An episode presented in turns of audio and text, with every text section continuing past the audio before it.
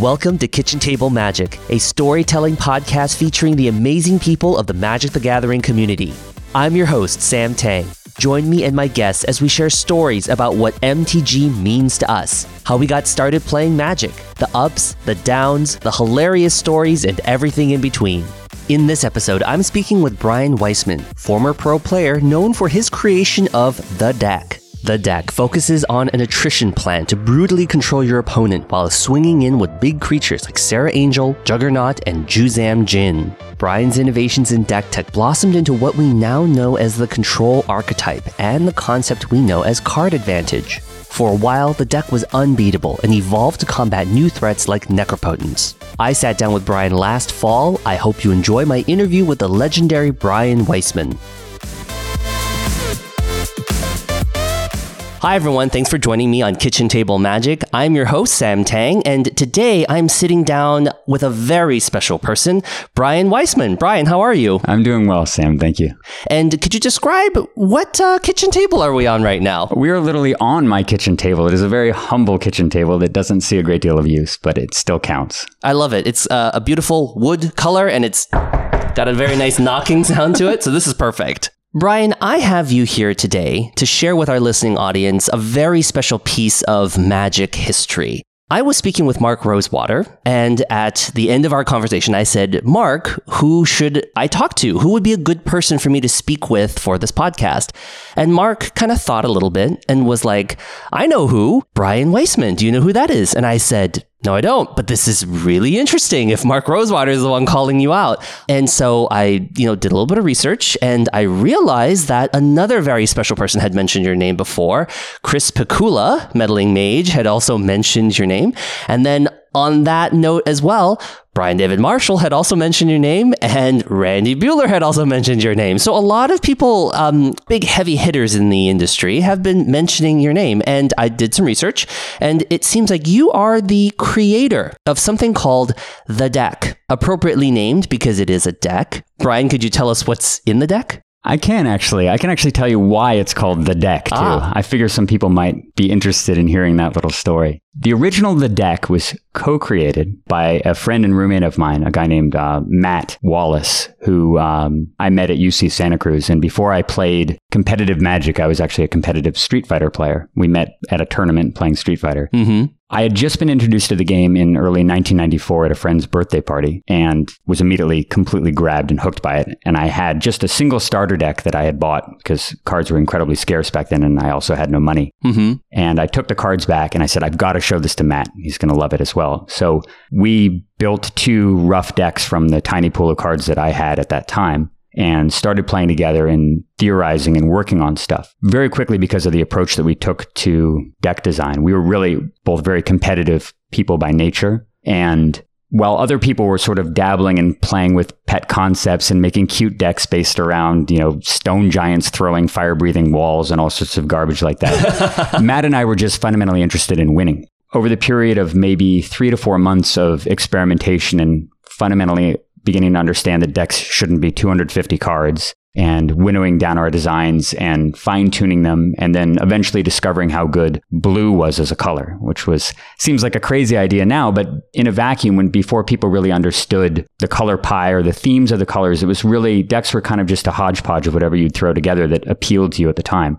We did eventually discover that blue had something special going for it. We couldn't quite quantify, put our fingers on what that was, but it seemed like it won a lot more often than the other colors did. Hmm. That discovery kind of pushed us in the direction of building decks that were slower to develop, more control oriented, and based around the idea of outdrawing the opponent. And we were kind of aided in that endeavor too by this just arbitrary decision that we made early on, which was we decided that as a house rule between Matt and me, that playing magic with 20 life wasn't enough. Hmm. We just decided that the game feels like it's too fast paced, that you die too quickly when you play with 20 life. We should play with 40. Huh. So all of our games in testing, and when we were refining designs and un- beginning to really learn and understand the game at its core, were games involving 40 life. And if you can imagine anybody that's played Commander, Elder Dragon Highlander, or any other heavy life format, it completely warps what's viable and what's not. Right. You look at creatures like Savannah Lions, which was sort of the consummate beater back in the day, along with Kird Ape. They look terrible assessed that way. When you have 40 life points, a Savannah Lion is effectively hitting you for one per turn based on how the card is actually balanced. And so we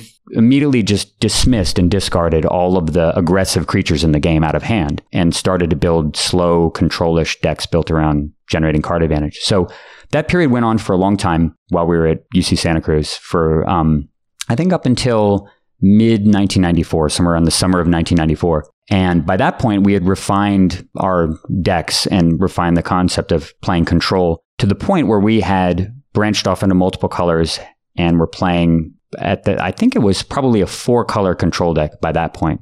The keystone, the sort of foundation of the deck, though, were two cards that were unrestricted at the time, which one of them has actually been unrestricted again recently, although for many, many years it was banned and then eventually was unbanned and now is unrestricted, but that's only because of the way that Magic has changed. One card is still restricted and probably will be forever. And those two cards were Mind Twist and Library of Alexandria and kind of on the opposite end of the degenerate card advantage spectrum. Obviously, the Library of Alexandria being a colorless land that says tap to draw a card if you have exactly seven cards in your hand, which of course you do at the start of the game. And this is long before the play draw rule existed. So even if you went first, you would draw your first card for the turn, play Library of Alexandria, and be off to the races. Wow. Yeah, which is ridiculous, of course. And Mind Twist, a random discard spell, black and X. Target player discards X cards at random from their hand. That's insane. Which is insane, especially given the paradigm of the day, which was that the decks were tended to be very slow to develop. Everything was very expensive, and there was a great deal of fast mana, but there weren't a lot of accessible counterspells unless you were playing devoted blue. Even the aggressive decks were slow. They tended to start casting spells around the three, two to three mana range. They didn't run a lot of billion one drops. And because there was so much fast mana in the form of the Moxes, the Black Lotus, Sol Ring, and so on, if you had a lucky hand, you could often just mind twist someone for four or five cards very early in the game, and that would that would be the end. Our deck had four copies of Library of Alexandria and four copies of Mind Twist. And to accelerate that, it had four copies of Mana Vault also, which was a card that a lot of people had kind of dismissed because you, you look at it and you say, man, this card does one damage to me every single upkeep unless I untap it. And based on the conventional wisdom of the day, taking damage was something you really didn't want to do. The idea of paying life for advantage was kind of unknown to a lot of people. It just seemed like you know, you'll see a lot of people that when they are first introduced to magic, they'll do everything they possibly can to avoid taking damage, even chump blocking creatures when they're at 18, Hmm. because it's uncomfortable. It feels bad to take damage.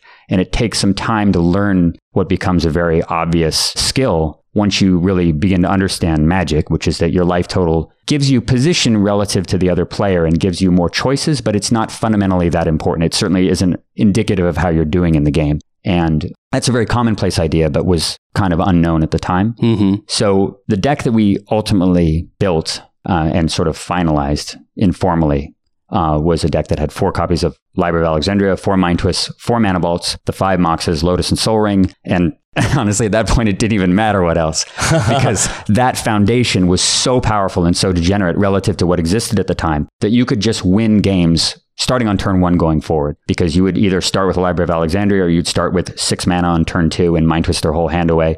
It was insane. And you and we had a, a splashing of creatures. We had a mixture of juggernauts and Mahamoti Djinns. But again, it, it didn't really matter. You were playing just a pure raw card advantage deck. And so the seminal tournament, the introductory tournament for this deck was a tournament called um, Manifest, which was hosted up in San Francisco. And Matt and I both really wanted to go to this tournament to test out our design because we had never, we had gotten to the point where people refused to play with us locally because the deck was just way too strong and oppressive. But uh, we hadn't tested it against a wider audience. The problem was is that between Matt and me, we only owned, I think, five copies of Library of Alexandria okay. with no way to get more and no time. And so we couldn't build two copies of this deck. So ultimately, we just wound up rolling a die, a 20 sided die, with the winner going to represent our brain trust. And Matt, I think, rolled an 18 or something. So I donated my two copies of, Li- of Library Alexandria him. We had the four mind twists and stuff. And we were thinking about what do we call this thing? And I think Matt suggested, let's just call it the deck. There's nothing that's even close to that out there. I mean, this deck is so far ahead of the curve in terms of what people are playing right now. We know that we're just going to go to this tournament and route everyone. It's not even a question. hmm And so we decided to just call it the deck. And Matt went to Manifest with the deck, and as we expected, just steamrolled every person throughout the tournament, just cruised all the way to the finals. And in the finals, the guy that he played in the finals, and I actually learned who his opponent was many, many years later over a conversation at dinner with some WotC employees. His opponent actually was a guy named Andrew Finch, who was, I believe, the director of organized play for a while. Uh, That may not be completely right, but Andrew was very close. I don't believe he's at Wizards anymore, but he was very closely tied to the company for a long time. For example, in the early days of the Pro Tour, Andrew was the guy at the microphone that called out the uh, the drafting for Booster Draft and Rochester Draft. He was the guy at the mic going, you know, open your booster, count the count the booster, that sort of thing. Andrew played against Matt in the finals, and Andrew was playing a quite good, I imagine, land destruction deck. Three color black, red, green Jund land destruction deck, long before Jund was a thing. He had been doing the same thing that Matt, coming from the opposite end of the bracket. It was a big tournament. I think it was 256 people. Uh huh. And he had been steamrolling everybody as well. So they sit down to play Matt versus Andrew. Matt looks at Andrew and says, Well, you and I both know that you're going to crush me. You've been destroying everybody in the tournament. So you should let me go first. And Andrew, for whatever reason, says, All right, sure. and Matt proceeds to have a draw something like Tundra, Mox, Jet, Soul Ring, Mana Vault, Mind Twist for six on turn one. Like he just mind twists Andrew's almost his entire hand on the first turn of the game. and Mind Twist is random, so that's even better. Like he doesn't even have to. He can't even choose what he keeps. No, he can't. He can't even keep one land. Wow. Like you're you're dead on the spot if that happens to you. wow. Mind twist for six on turn one. Andrew draws his first card the, for his turn and just says go. Matt's second turn he casts a Juggernaut. Oh my god. Next turn he casts another Juggernaut and the game's over. Wow. Game two, obviously, Andrew's figured things out. He's and of course he gets to go first, right? I mean, I guess you always have the option, but he elects to go first that game. And I think he sinkholes Matt's first land on starting on turn two and never looks back, just destroys every land that Matt plays. And in their third game, Matt opens with Mana Vault, Black Lotus, Land, Mox, Mind Twist for seven Oh my God. on turn one in the finals. So two of the three games, Matt kills Andrew on turn one with Mind Twist Wow. and wins the tournament after that, obviously, because, you know, you get mind twisted for seven in 1994 era magic. You don't come back. There's no way to come back. I mean, maybe if you have balance in your deck or if you Black Lotus off the top followed by Wheel of Fortune or something, but you basically don't come back.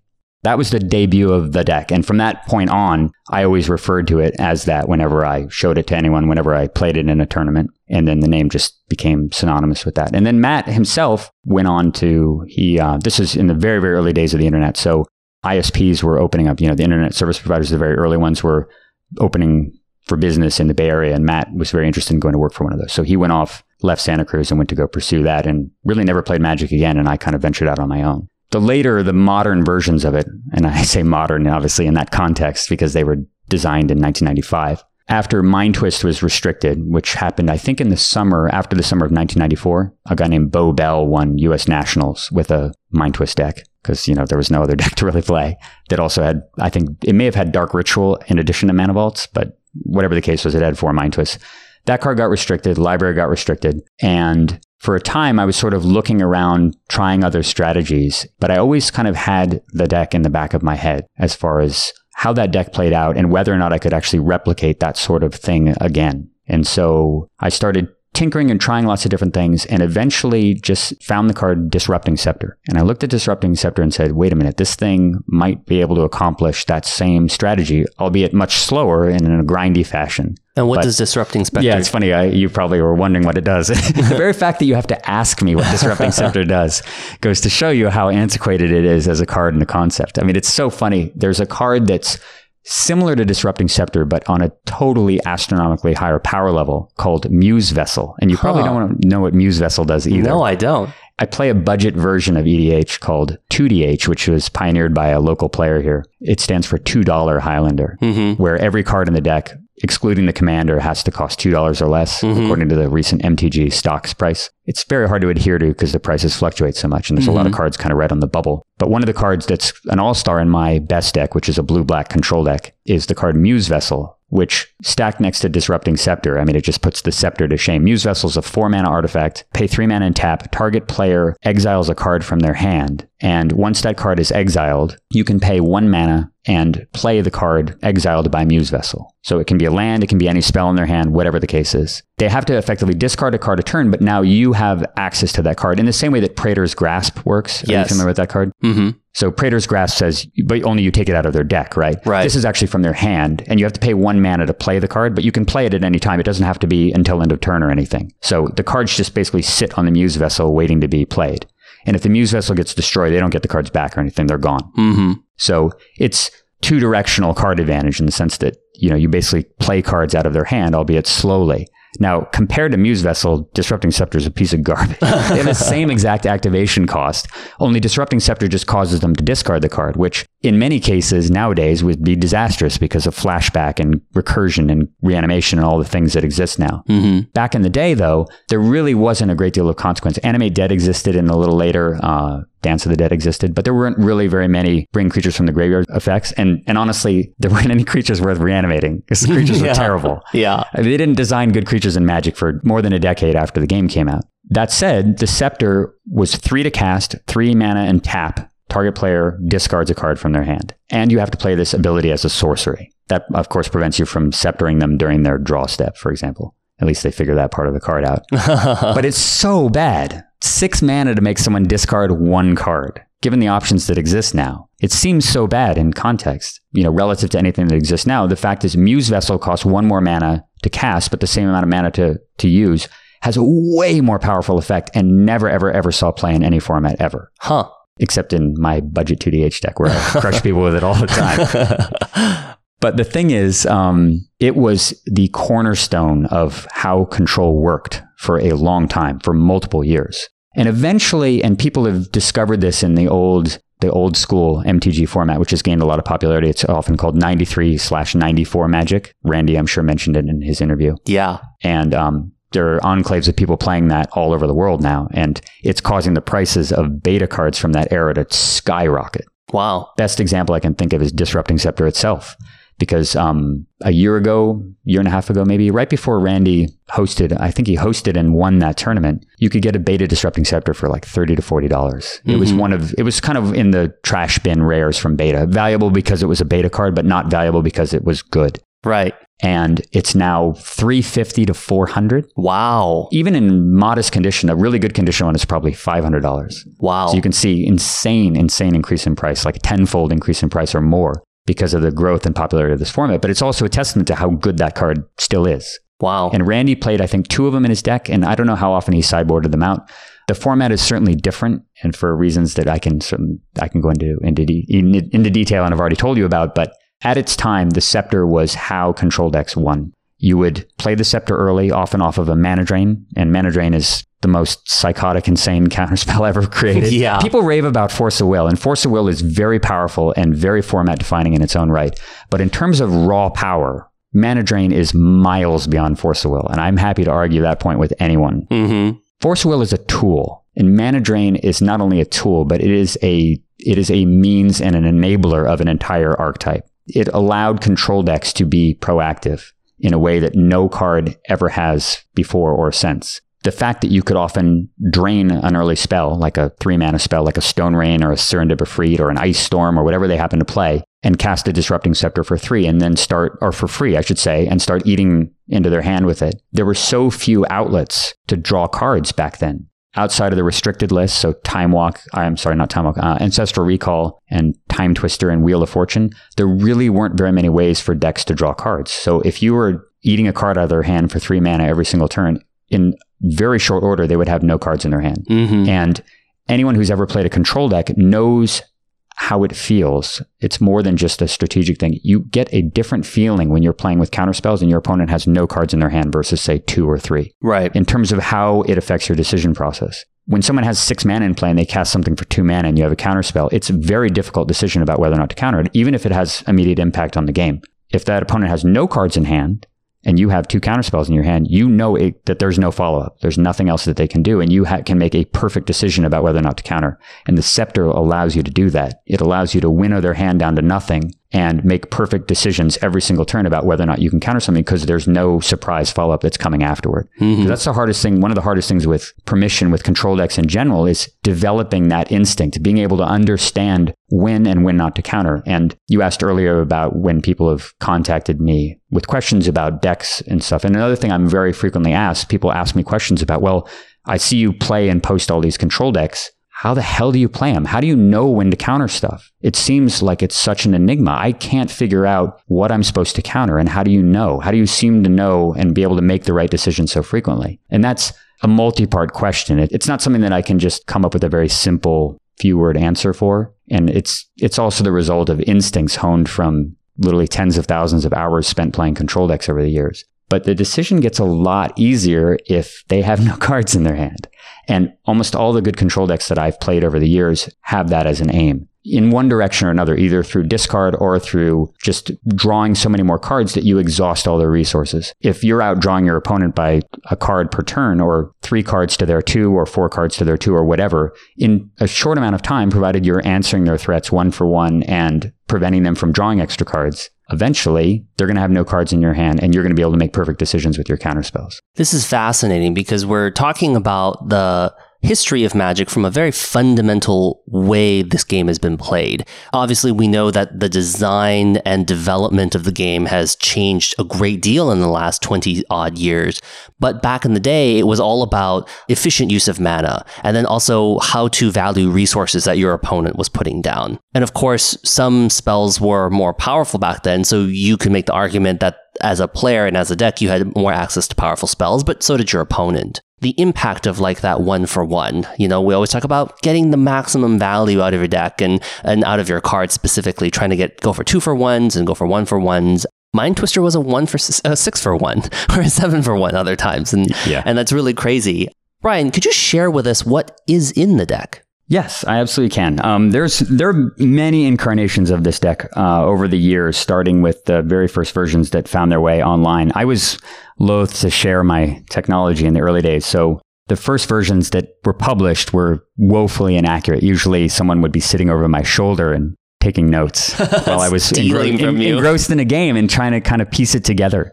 Before the World Wide Web existed, before there was websites like the Magic Dojo and so on, people used a resource called the Usenet, rec.games.deckmaster.tradingcards.mtg is I think what it was called, and disseminate, spread information about the game through that channel. And a fair amount of people playing the game and actively posting on Usenet lived in the Silicon Valley because it was kind of a nexus of technology. And so more people had access to the internet there a lot of those people were attending tournaments and talking to me and watching games of this played. And I did share my exact build with a couple of close friends who played clones of it, often with a couple of small adjustments, but played it in their in their local enclaves, played it in tournaments, traveled around, and so on. So it started to spread around that way. But people were publishing versions of it online. I would see these versions and I would say, no, it doesn't have, you know, whatever card. And I'm not playing with Birds of Paradise in my deck. Are you crazy? You know, I'm not playing with Juzam Djinns. I'm not playing with whatever. Like it was, to me, it was like offensive that someone would go and take my design and adulterate it in one way or another and publish it online and say that it was the real design. So,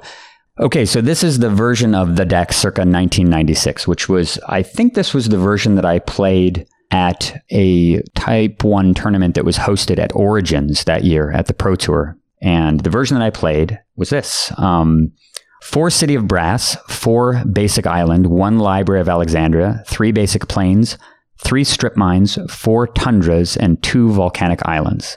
Those are the lands, and I think that's a total of 21, which was pretty much the unwavering amount of land that I played. And it's very funny because you think about vintage decks nowadays and they have something like 10 or 12 lands in them usually. People do everything they possibly can to avoid playing land because land's terrible. And there's no reason to play lands when half your spells are free and or cost one or two. But it was a different era, of course. So 21 land made a lot of sense, and I'll probably be able to get into that, why that is later. As for the spells, uh, the artifacts in the deck were a single Black Lotus, five Moxes, a Sol Ring, a copy of the card Mirror Universe, which absolutely amazing card, made much stronger by the rules set that existed back then. The rules are slightly different now, than they were back in 1996, but they are different in some very fundamentally important ways. And one of those ways was the reason why Mirror Universe was unbelievably powerful. I can talk about that later. Um, two disrupting scepters and one Jayemdae tome. And I've already talked about why the scepter was so good and why I used it. Its counterpart was the Jayemdae tome. And there's a lot of debate, most likely to this day, about what the proper balance is of tomes and scepters. They do kind of the same thing, but one draws you cards and one causes discard. Jayemdae Tome, however, costs four mana to cast, so it's more expensive. At the same time, you can spend the mana at any time, so you can draw the card on their turn. You don't have to commit three on your turn, which is a very big deal, of course. And I opted to play with two scepters, one tome, because I felt that the way that the games tended to unfold, especially in the mirror match, the scepters were more powerful and allowed you to just They allowed you to make those perfect decisions with counterspells. They allowed you to nullify a lot of your opponent's counterspells. If you're able to catch them with few cards in hand, get them down to zero, they could draw counterspells all day long and never play any of them because you had one scepter out. The deck had two creatures and two creatures only. It had two Serra Angels. And the Serra Angel, by today's standards, in the era of, well, it's not even the era of Baneslayer Angel anymore. I guess that's been probably trumped by other things now. I guess Baneslayer Angel probably sees play in some formats. The idea that Baneslayer Angel is not even a particularly expensive card and was used, I guess, quite a bit when it was a contemporary card, but in the grand scheme of things is still outmoded. A five mana, five five with first strike and lifelink and pro demons and dragons. That thing is so much better than Serra Angel, which is just a 4 4 flyer for five mana with vigilance, and that's it. And if you compare that card to Archangel Avacyn, for example, which is plummeting in value and again hasn't really seen play either. Archangel Avacyn has basically four abilities to Serra Angel's one. But at the time, again, because Serra Angel had four toughness, which meant it was immune to Chain Lightning and Lightning Bolt. So Sonic Blast could kill it, but the two best efficient red removal spells could not kill it. Incinerate, which came in Ice Age not much later, also couldn't kill it. And it, the fact that it had vigilance was extremely important because it allowed you to close the game out with damage while also blocking, which actually mattered. the deck ran just two enchantments, which were two copies of the card Moat, a really, really powerful enchantment from Legends, which completely transformed how aggressive decks had to build their, how they had to be built, how they had to. You basically could not run an aggressive deck if you couldn't deal with enchantments because you would just lose on the spot to Moat. And I remember beating literally hundreds of red decks, red based decks with moat, just single moats, until they printed the card Anarchy, which helped a little bit with it. Once you had a moat in play, if the only way that they could possibly hurt you with creatures was by drawing their Anarchy, which I think costs four or five mana, it was trivial to win the game at that point. Moat is so incredibly powerful and was absolutely defining in terms of how people had to play it. That's another reason, also, of course, why we didn't use Mishra's Factories back in the day, too. And that was another reason why Mishra's Factories were much worse. Obviously, you're playing a control deck, you're either running Moat or you're running something that attacks on the ground. It makes no sense to run four colorless land and Moat at the same time.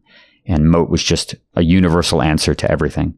The deck's instants were Ancestral Recall, the most powerful card in all of Magic, two counter spells, four copies of Mana Drain, two main deck red Elemental Blasts, which were just obviously a complete metagame call against the best decks you expected to face in the format. And they had the advantage that even if you were playing against a deck that wasn't blue by its nature, Ancestral Recall and Time Walk and Time Twister were so ubiquitous that you would pretty much always have a target with your red blasts. If their deck presented any type of threat at all. If they weren't playing with Ancestral Recall and Time Walk, and obviously the dual lands to run those, their deck was probably in a lower tier and you weren't really worried about losing to them anyway. So that was the idea behind it. You could always sideboard them out.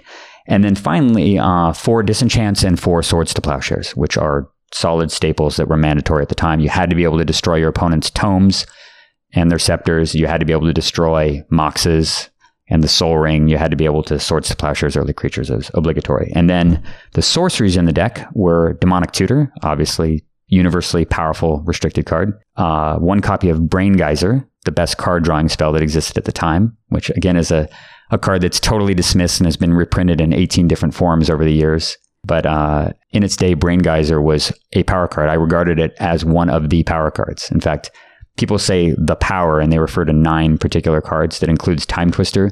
But Brain Geyser and um, Recall, actually, a legend sorcery, were both more powerful than Time Twister most of the time and should have been considered the power cards. It's just that they got reprinted, so it didn't count. Um, but Time Twister, Time Walk, and Regrowth, uh, three other sorceries that were all restricted. And then finally, Recall from Legends, which was a very, very powerful recursion tool that allowed you to sometimes take as many as five turns in a row because you could take your turn, cast Time Walk on your turn, regrow the Time Walk to take a third turn, then cast Recall to regrow the Time Walk and the Regrowth and then cast them two more times. So you could take five turns in a row, and five turns plus a Serra Angel is 20. And then the uh, sideboard of the deck, it had two more copies of Red Elemental Blast. It had two copies of Circle of Protection Red, because burn decks were pretty common. Um, it had two copies of the card Dust to Dust, which was a super powerful metagame call, because often the ability to gain an advantage in the artifact war, especially if you could dust to dust, and it was exile too. So if you could dust a tome and a scepter out of the game from your opponent, you would just win on the spot because they have no tools to control the game anymore. Um, it had a copy of Zuran Orb because Ice Age had just come out, and it was the best life gain card. It had a copy of Balance, which was restricted, I believe, at the time. And I think it had just been restricted. It was restricted right around 1996, and um, or maybe late in '96. But Balance was just a tool to deal basically with hand destruction, discard decks, and land destruction too a copy of Tormod's Crypt, which was just there, not not because of graveyard reanimation, but simply as a mirror match card, oddly enough, because the games would be so long and grindy that you would often win through deck attrition. And to that end, the deck played a copy of Feldon's Cane. Awful, awful artifact. I mean, they basically they printed a copy of Feldon's Cane called Elixir of Immortality that gains you four life and is still one of the g- most garbagey cards ever created. But Feldon's Cane was still good because again, the mirror match was what you played a big majority of the time. To that end, it also played a copy, and I actually forgot to mention this, I skipped it, um, a copy of the card Amnesia, both in the main deck and one in the sideboard. And Amnesia is a deck, a card that I play all the time in EDH, and almost every time I play it against someone, they have to read it. But it, which is very funny to me because that card was the cornerstone of how you won in an instant once Mind Twist was banned. Um, Mind Twist was banned I want to say late 1996, early 1997. And um, my name is actually attached to that banning. I launched a very vocal internet campaign to get that card banned because once Type 2 rolled around as a format and everybody started to play that, you could still play with Dark Rituals. You could play with four copies of Dark Ritual, and everyone was playing mono black because Necropotence had been discovered. And every deck had four copies of Hymn to Tourach and, and Mind Twist and four Dark Rituals and Specters. And for strip mines as well. And Type 2 had just devolved into this ridiculous make your opponent discard their, their hand and strip away all their lands in the first couple turns. And one person was just doing that every game. And obviously, you had Necropotence as the backbone to fuel that whole strategy. So, in the context of Type 2 and how ridiculous and stupid Mind Twist was in that format, I launched this internet campaign to get it banned. And it was banned from Type 2 and then also banned from Type 1. So, we, as a replacement for that, and it was, it was a very sort of Machiavellian self-serving banning because I was playing a mono blue deck and I knew that there was a card out there that I could use in my own deck because I played with so many blue sources to still effectively replicate that effect, which was the card Amnesia. And Amnesia is costs three colorless mana and three blue, and it says, I think you look at target players. Yeah, I think it's target player. It's either target player or opponent. Either way, target player reveals their hand and discards all non-land cards from their hand. So it's six mana, which is a ton of mana. At the same time, you remove all spells from their hand, nothing, nothing but lands. If you get hit by amnesia early in the game, you probably lose. And certainly if you get hit late game when you've played most of your lands, it's definitely game over. And so a lot of the control and control matchups, once Mind Twist was banned, turned into these long stalemates where you would sit there and you would just play land after land after land, sitting on a ton of mana drains. And that brings me to another key component in the sideboard, which is two copies of the card Mana Short. And when Randy Buehler published the deck list for his 93 94 Magic list that he that he won his first inaugural tournament with, I pointed that out, I think, in the comments as a glaring omission. He wasn't using Mirror Universe, which kind of made sense, but should have still been in there, at least in the sideboard. But his big omission was not using Mana Short. Mana Short was so insane. And the card is another card that most people probably don't know what it does. You among them, perhaps.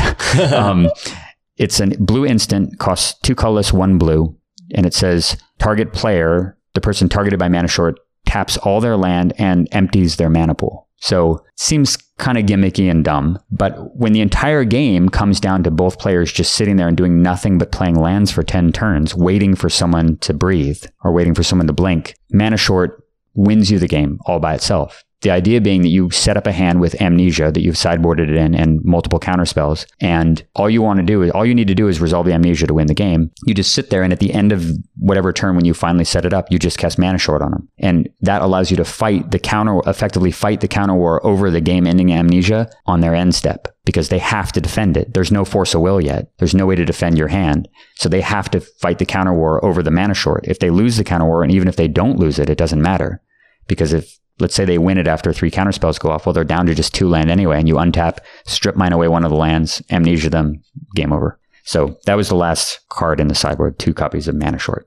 That's fascinating. And Brian, having you share the deck with us and also with the listeners, I wanted kind of like the gravitas of what this technology is and how it starts to sink in. If you could, Brian, in just maybe one or two short sentences, what is the quintessential game plan of someone piloting the deck? Okay, well, that's very easy to describe, actually. The fundamental game plan is run your opponent's hand out of cards and kill them with a single threat. Exhaust their resources, usually cards in hand, get so far ahead with your own resources, and deploy either a single Serra Angel or the Mirror Universe and kill them within a couple of turns while they're effectively helpless because they're drawing only one card per turn. You have two or three counterspells in your hand. So even if through some miracle they manage to draw two or three consecutive solutions to the board state, you still have counterspells for each one of them, and they have no way to back it up because they only have one card, and you win the game from that point.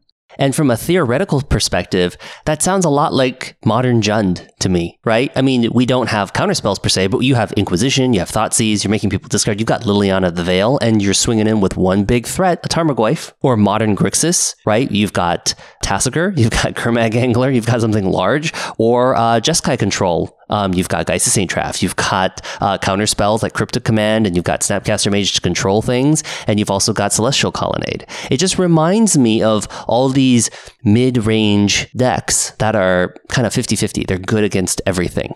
Yeah, I would say that the fundamental philosophy is exactly the same. And certainly along the lines of that duality between the Jayemdae Tome and the Disrupting Scepter, that duality is played out in a lot of modern designs. You said that you're not playing blue, you're not playing counterspells. So in place of that, you have control cards in the form of Thoughtseize, Inquisition of Kozilek, in the past Duress, and so on. And I'm, I'm sure there'll be more cards like that in the future. Right. But yeah, anything to create that game state where you have sculpted a board state of relative parity, but removed all of your opponent's options to interdict whatever you're trying to kill them with, with one single thing. And they have this tiny little narrow window to answer that one thing and only drawing one card a turn, being reduced to top decking. Statistically, your chances of getting out of that situation are extremely low. Blue's just able to do it best in the past because you have actual hard counters, you have hard permission. They can't even top deck miracle answers because you do have counterspells. Black, you can make them discard their hand, but they are still always living off the top of their deck. And sometimes there is there is a miracle waiting on top of your deck to get you out of it. But philosophically, it's the same design. And I've actually, I um, getting back not to harp on EDH again. It's just sort of my my pet format, and I played and approached the format almost entirely as a very spike oriented one v one format, primarily because my entire introduction to it was playing it on Magic Online. And in that format, there are you do have the ability to play multiplayer, but their games are very. It takes a long time for the games to fire. You can be waiting in a queue for an hour before, sometimes before uh, a game will fire. However, that dynamic is really, really heavily populated. You can get games at any time of the day, mm-hmm. almost instantly. There's tons and tons of opponents. It's a very healthy environment. So that was my entire EDH paradigm, building 1v1 focused decks from the very beginning. And no matter what color I was playing, and I've played well, all five colors amongst my generals in EDH, although I don't think I've ever played a mono white general. Maybe not even mono red, but I played mono black, mono black, and mono green, and I've played every permutation of blue there is, of course, including mono blue. But every deck, including the mono black and interestingly enough, the mono green decks, those are all control decks based around these same exact principles that apply to my old 20 year old plus five color control deck. The principles themselves are still always the same because I think at its core, at least it's changed a lot. It's been informed a lot by advanced design, by the progression of design and magic and, and such. Uh, there's so many brilliant, absolutely brilliant senior experienced designers building magic nowadays. Every time a new set comes out, everybody has to go back to the drawing board, reevaluate is control viable now? Have they given us enough tools? Are creatures viable now? And that's constantly changing. Like I was, I was blown away. I watched the finals of uh, Worlds this year at PAX. I was watching it live. And unlike last year, where it was an Abzan mirror, it was Bant versus Bant. And when you think about the way that Bant normally is, it's creatures. Obviously, it's a very creature based strategy, but you have to play, in order to have a mid to long range game, you have to play across kind of the spectrum of tools that are available. Certainly, that's how you had to play the game historically. And going back in time, you had to make, if you were playing a deck with creatures, which was a very tough, a big ask, honestly, you had to justify why the creatures were in the deck. Because if you were playing with creatures, you were playing with them at the expense of things that actually let you win the game 1st mm-hmm the creatures were a way of closing the game, but they were not the means that you went about winning the game with. They were the closers. They put pressure on your opponent, but they didn't really do anything in and of themselves. It was very, very hard to want to include creatures in your deck because there were so many more attractive things that you could get in spells.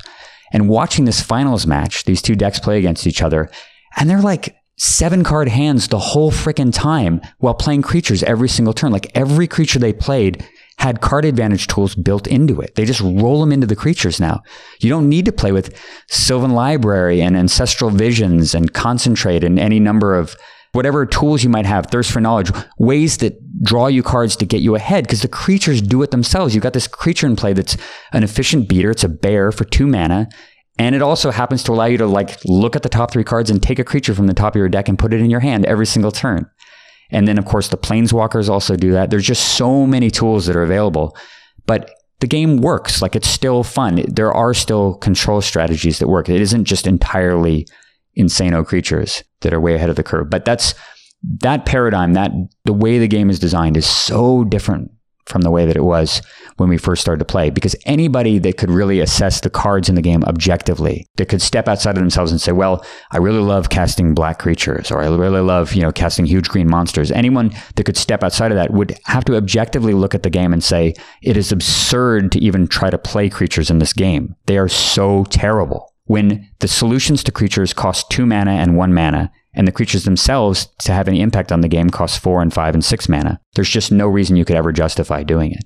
And not only that, because of mana drain, if you're trying to cast a four mana creature like a Juzam or an Erhnam Djinn or something, and your opponent has mana drain, well, you've not only had your creature countered and effectively destroyed, but you've lost the game because you gave your opponent four extra mana on their next turn, and they just Braingeyser for six or something off of it. It's very interesting because we often talk to uh, different people, uh, players in the game, and everyone has a, a, phase of their lives and their histories with a game in which they really enjoyed playing Magic. And the funny thing was that you were reading off uh, the deck list for the deck, and it had uh, four main board disenchants, and the lands were like around like 21 or something like yeah, that. Right. When I first started learning how to play Magic, the down and dirty version was 20 lands, 40 cards. Four of those 40 cards had to have been a disenchant. Really? yes. And it was just like your main boarding disenchant. And I didn't understand why. And then I would. And until I, I played a couple games and built decks on my own and learned that when I didn't do that, there would be some random circle of protection something that would completely destroy me or a howling mine that would completely destroy yeah. me. And I'm just like, oh, right. And we often joke now to the state of deck building in standard, modern era standard, and, and modern even. Lands are 24 minimum, 25, 26 sometimes for a control deck, 27 if you're really wanting to push it. Cards that destroy enchantments and artifacts are exclusively for the sideboard. Yeah. never as a four of and always as a two of.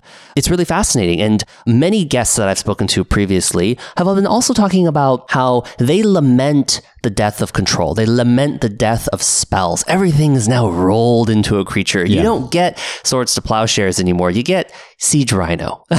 you get Thragtusk, you know, and you don't get counterspell anymore. I mean, we don't even get cancel anymore, which is like a terrible version of counterspell. You get spell queller. you yeah, know? it's it is very interesting. I think a big part of that is because you need to define the game by something. I think certainly in terms of player acquisition. I know that player acquisition is always a big ongoing for any game to be successful, you always have to be continuously growing. And Magic has been unbelievably successful, not only historically as a game, but I think in the last five, six, seven years in terms of its growth. And I think a big part of that, of course, is its spread as a people being able to play it on console. Like it was able to, it finally got versions of the game that brought it out of, off the tabletop, that brought it off of the Magic Online client and made it far more accessible and got people to actually play it for the first time. That being said, I know that I've taught magic to lots of people in the past. I'm in the process of teaching it to my six and three quarter year old right now. It's very easy to teach the game to people, I think, when you can make it about something in particular, when you can take it out of the abstract and make it about concrete things. And creatures are the quintessential concrete thing in magic. They make the most sense to players. Right. And I think that it makes sense to roll more powerful and effective design into creatures as a way of, I guess, shepherding the game to an ever growing audience. And not just that, too, but conversely, if you're making creatures good, then you need to make the cards that deal with creatures worse by extension. It, it, it's all well and good to make amazing creatures, but if you also print incredibly awesome, efficient answers to those creatures, people are still not going to use them. That's right. Especially because because of the way the game is structured, if you just make awesome sweepers, for example, you know, you make cards like well, Toxic Deluge is a really good example. I mean, Toxic Deluge is that's a, a three mana sorcery that has unbelievable impact on EDH. I keep using that as an example, but but uh, three mana sorcery, two colors, one black, pay X life. All creatures in play lose at minus X minus X until end of turn. It is such a compact, powerful sweeper that bypasses all protection, all regeneration, indestructibility, everything. It's just a hard kill everything in play card for three, which is super cheap. Can be cast super early. Can be cast with counter magic backup. It's just it's a very format warping card. And if they print lots of cards like Toxic Deluge, no one's going to play creatures no matter how good they get. They have to rein that back. And it's the same thing for counterspells too. Counterspells are, it's a sore spot for a lot of players, even people who have been playing the game for decades. There are people who just refuse to play with counterspells, refuse to play against them, consider them to be unsportsmanlike have an entire range of visceral reactions to the concept of counterspells in general because they feel like using counters is somehow unfair, unsportsmanlike, prevents your opponent from actually playing a game of magic. And so you've seen counterspell power level just walked back steadily. Oh my god, not just walked back steadily. Like we don't even get cancel anymore. yeah, the, the fact that a three mana vanilla hard counter is you know on the fence in terms of effectiveness. Yeah, it's not even appearing in basic sets anymore and stuff. And I'm sure that there will be.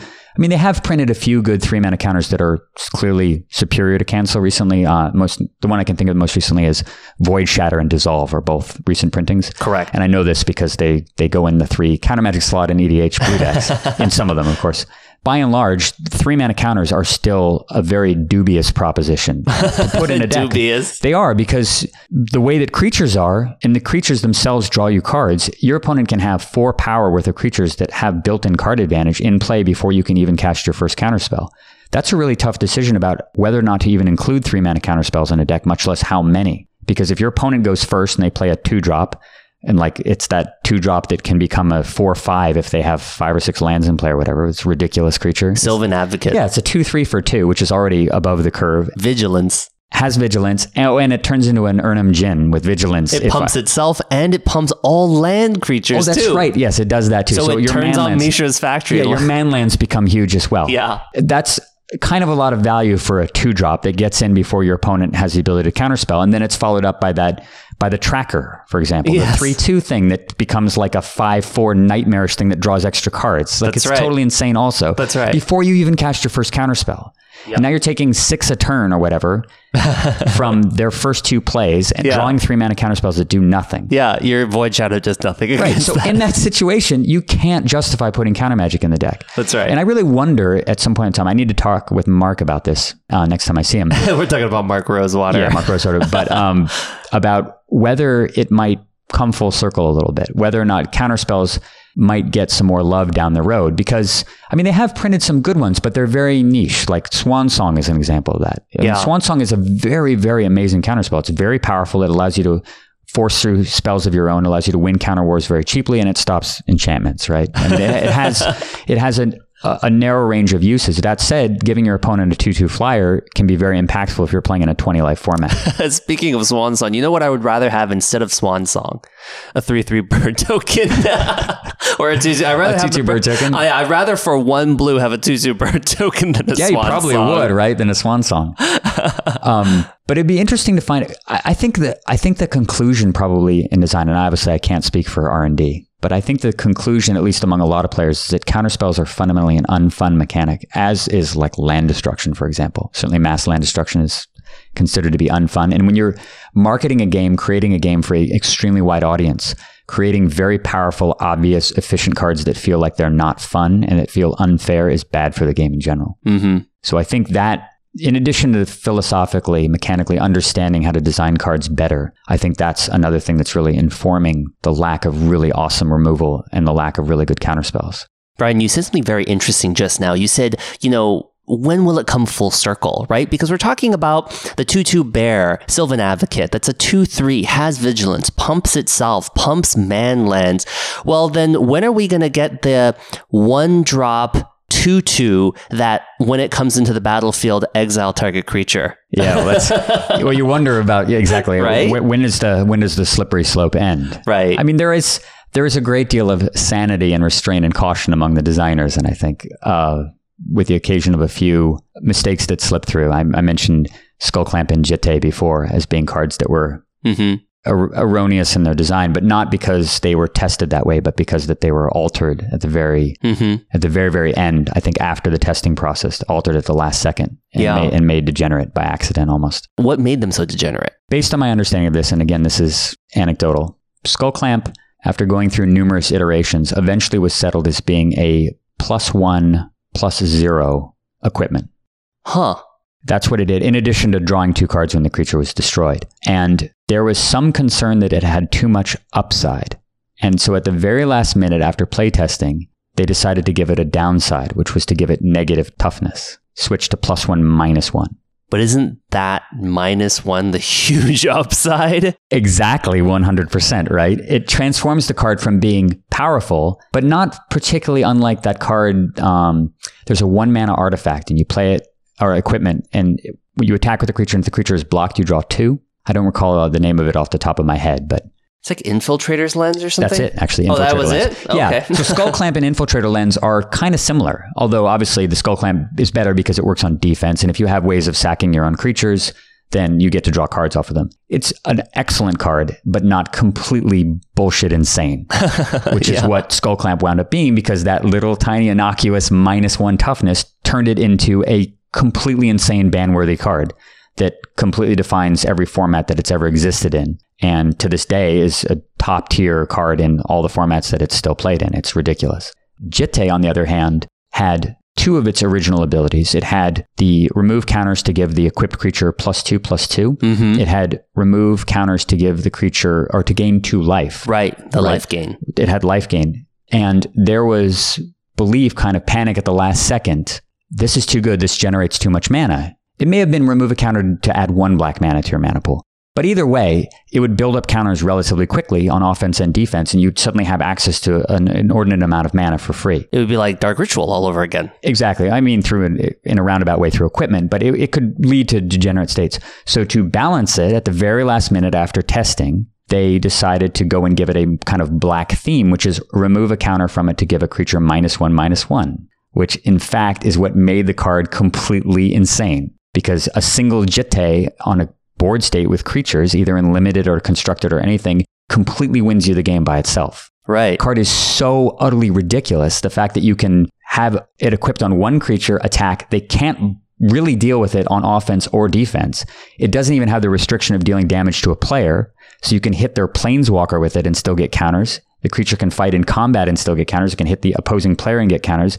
It puts your opponent into the situation where they're completely damned if they do and damned if they don't. If they block, they lose their guy to the counters. if they don't block, they lose two guys to the counters. I mean, it's totally absurd. And of course, the counters that once it's started to wind up, now you can pump the attacker so that they can no longer beat it in combat. In addition to shrinking the other guys, it bypasses regeneration, it bypasses indestructible, it bypasses color protection. It just does everything. And it gains you life. It's completely ridiculous. And it gains you life. But life. without that ability, if it were, it would just be exceptional if it didn't have that ability that was tacked on at the very last moment. And that elevated into the stratosphere and made it one of the most ridiculous cards that exists. Like I have a, I have a legacy cube that I've built.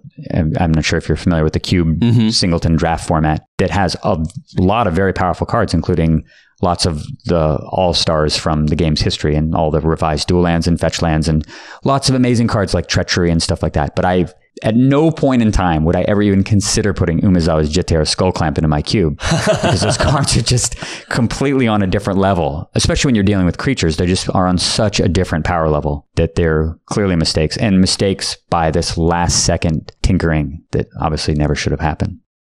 Brian, can you tell us about when you first started playing Magic competitively, like way back in the day?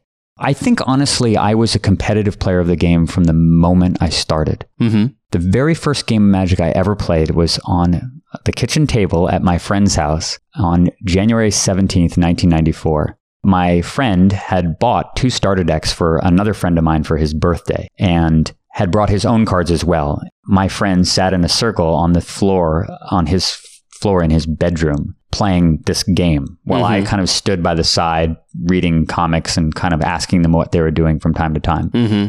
But that went on for an hour and then it went on for two hours. And after two hours, I kind of figured, well, it looks like we're not going to be doing anything outside. I better go find out what this is about. So I asked one of my friends, his name was Jeff, he was the guy that brought the cards initially. I asked Jeff, "Hey, would you mind showing me what the game's about? Would you mind teaching me how to play it?" Mm-hmm. And this is back in the days of Unlimited Edition. Mhm. Arabian Nights was still in stores. Unlimited Edition had been out for a short period of time. Uh huh. No one had any idea about the rules at all. Wow. There was a rule book that came with the game, but I honestly think the guys, I think the guys that were like making the game at the time had no idea about half the rules because the rules were super obtuse and the rule book did not do a good job of explaining it to you either. Regardless of that, Jeff and I went downstairs, sat at the kitchen table, and I played my first game of Magic that I ultimately won Mhm. with a flying Craw Wurm Huh. after Jeff had put out Gaia's Liege and Uh-huh. turned all of my lands into forests. Yeah. And he finally attacked me with everything, and I had fog in my hand. And I cast fog to survive and Yeah. counterattacked with a Craw Wurm Wow. that I gave flight to to win the game. wow. So I won my first game of Magic. I was always a very competitive person. I did varsity sports through high school and had stopped doing that after high school. So I was always looking for a competitive outlet. And I found that in the game Street Fighter for a number of years and Cool. played it competitively. There was a an arcade in Sunnyvale in California that happened to just be through circumstance, um, happened to be kind of the nexus of top tier play for all of Northern California, and was one of the best places to play the game in the United States. Actually, it turned out, and that was that was borne out through numerous national tournaments and stuff that were held. So I played there and competed in the tournaments and stuff there, and so that was my competitive outlet. But as soon as Magic got a hold of me, I said to myself, "This is something that I really, really want to devote myself to and master." And I was a sophomore in college at UC Santa Cruz at the time, and very quickly, all I could think about was the game and studies be damned. So I would sit there in class and I would just be designing decks on my binder. My looking back at those binders that I had at the time, they're just filled with scrawls of writing down my collection and everything at the time. wow. The big thing that restrained me, that reined me in, though, was the fact that not only did I have no money at the time, as many college students um, find them the situation that lots of college students find themselves in, but also card availability, complete desert.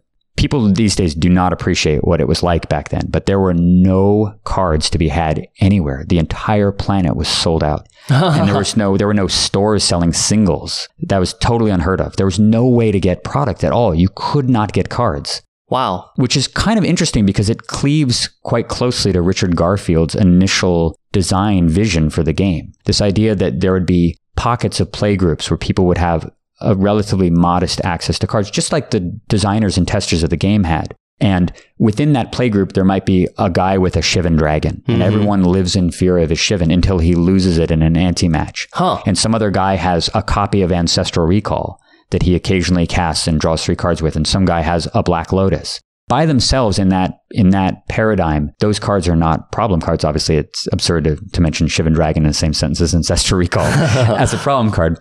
But for its time, Shivan was completely amazing and the ultimate chase card in Magic for quite a while. Anyway, um, but that situation really existed for the first year or so, I would say, where there were lots of people. The appetite was ravenous, me included. However, there was no way to get cards at all. You just couldn't get them. You couldn't find them anywhere. Every store in the entire country was sold out. And there was one exception to that, however, and I've I've told this story to a number of people in the past. There was a store called Gamescape in Palo Alto, California, which was my hometown, and I would commute to Palo Alto on weekends periodically.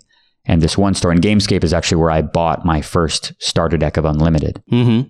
which happened to have a Royal Assassin in it Oh wow. which actually dictated my entire design, how I built decks and approached deck building for several months. I built Hmm. mono black because I had this Royal Assassin. It was everyone told me it was the best card that existed, yeah. or one of the best. It was there were two chase cards really. It was Shivan and Royal Assassin. Yeah. Were just miles above everything else Right. for a long time.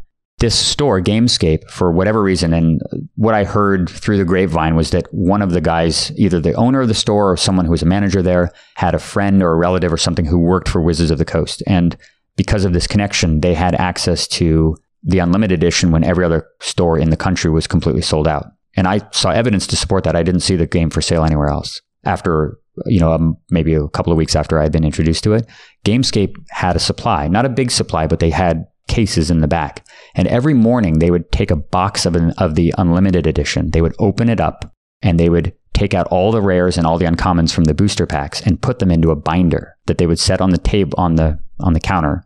And on a first come first served basis, as soon as the place opened up, people would line up outside and you could walk in and flip through the binder, and choose any cards you wanted to. All the uncommons in the binder were $1 and all rares were $2, no matter Wow. what they were. And it amazed me too because of the the integrity that the guys that were running the store had. The fact that they would still do that, they would put Shivan Dragon out in the binder if it showed up in the box, and certainly all the other cards that today we associate with the decadence of vintage, like the Moxes and Black Lotus and Ancestral Recall and stuff. Time Walk were all in the binder for two bucks. Wow. Now the one catch was that nobody had any idea that those were actually good Huh. you you can imagine back in prehistoric days, someone might be rifling through diamond ore looking for, you know, looking for coal that they could Right. use, right? And ignoring the fact that they're rifling through diamonds. Mm-hmm. You didn't know that you were looking at stuff that was going to be worth thousands of dollars later on. So Right. you'd go flipping through the binder looking for Lord of the Pit, flipping past Ancestral Recall and Mox Jet and whatever, because you were looking for this giant creature that you thought mattered. Right. So that was my early experience. However, because of the fact that I was playing the game and building decks with my friend Matt, who also was a very smart guy, very competitive like me, and we were bouncing ideas off each other rather than just playing in our little inbred group at Santa Cruz, we figured out very quickly what mattered and what didn't. So we were able to target specific cards to acquire and get them off people in trade for relatively modest prices. I remember trading Icy Manipulators, that four mana artifact, which Yes. is a piece of junk that's been reprinted a million times for demonic tutors Uh huh. because there was no restricted list at the time, and I knew Demonic Tutor was insane. So I would trade straight across this ice manipulator, which everybody wanted, for Demonic Tutor, which is I would make an argument to the person, something to the effect of, "Oh, you don't well, I want that. Why not just play with the another copy of the other card?" Mm-hmm. so I had at one point eight or nine Demonic Tutors in my deck Uh-huh. that I had gotten in trade. We were always designing decks with winning as the primary objective. It's very interesting when people talk about what is magic about, what's the goal of a game of magic. I hear this a lot, especially because EDH, by its original construction, is kind of fundamentally a casual, friendly, casual format. That the experience itself is what people are playing the game for. The end result, winning or losing, is almost incidental. It's more about did I have a good time in this social environment? You know, hanging out with everybody. Did was it a fun, interactive game? Did everybody get to do their thing? And if you Mhm. look at the cards that get banned in that format, they almost always follow that pattern. The cards that get banned are not the cards that are necessarily the most powerful. And in fact, the most powerful cards in the format by far are not banned. The cards that get banned are the cards that rein in everybody else's fun by and large. Hmm. And that sentiment really was pervasive for a long time, certainly in most of the play groups that grew up, because nothing like magic had ever existed before. When you think about what do people most of the time play games for, it's a social endeavor. You're sitting there and you're having a social, you know, you're interacting with the people at the table and you're having fun. And you're playing with five people in a game or whatever. And here comes magic and it's this 1v1 thing. And a lot of people, that didn't sit well with them at all. They didn't want to play it as a 1v1 thing. They wanted to play group games, which I totally abhorred.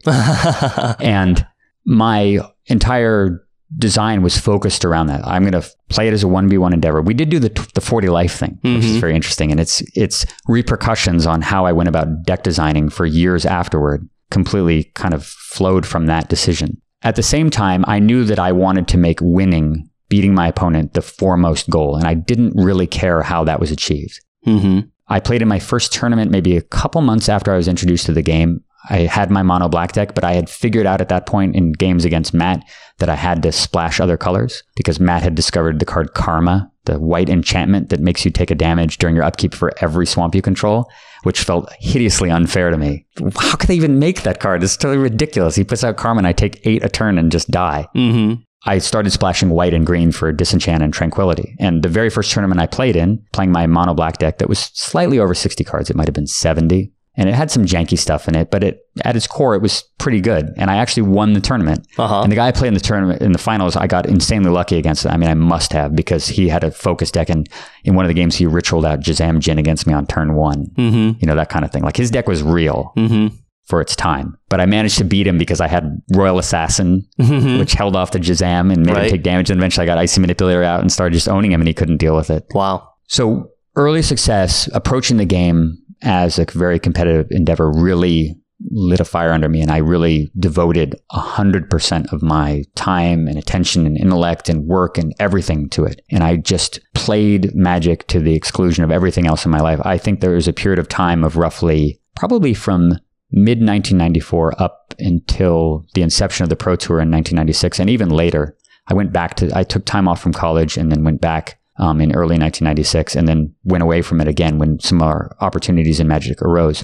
But I think for a roughly five year block of time, I probably played the game 80 hours a week Wow. or more even. wow. Like it was all I did. I would dream at night all night long about Magic. Every all of my thoughts were coalesced around the game. All every waking and sleeping thought was in the context of turns and mana. Like my entire brain was just coalesced around this one thing. It was like a singularity, and it made me damn good at it.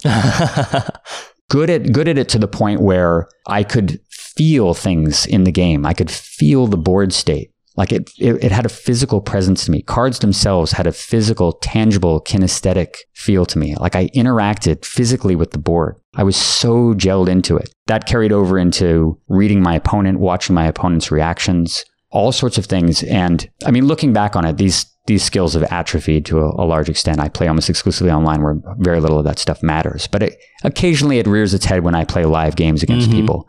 I have some habits, some play habits that I became very deeply ingrained back in the day. For example, if you watch me play physically, I lay my cards out on the table in a grid. hmm And the only other player I know who does that is Pat Chapin. Oh, interesting. If you look at video of Pat Chapin playing, he does exactly the same thing. He lays all of his cards out in a grid on the table too. Interesting. And Pat and I had a very interesting relationship. We met when he was just a junior player playing at his first Pro Tour, which was Pro Tour Dallas in 1996. And I actually commentated his matches in the top eight. And I was scathing in my criticism.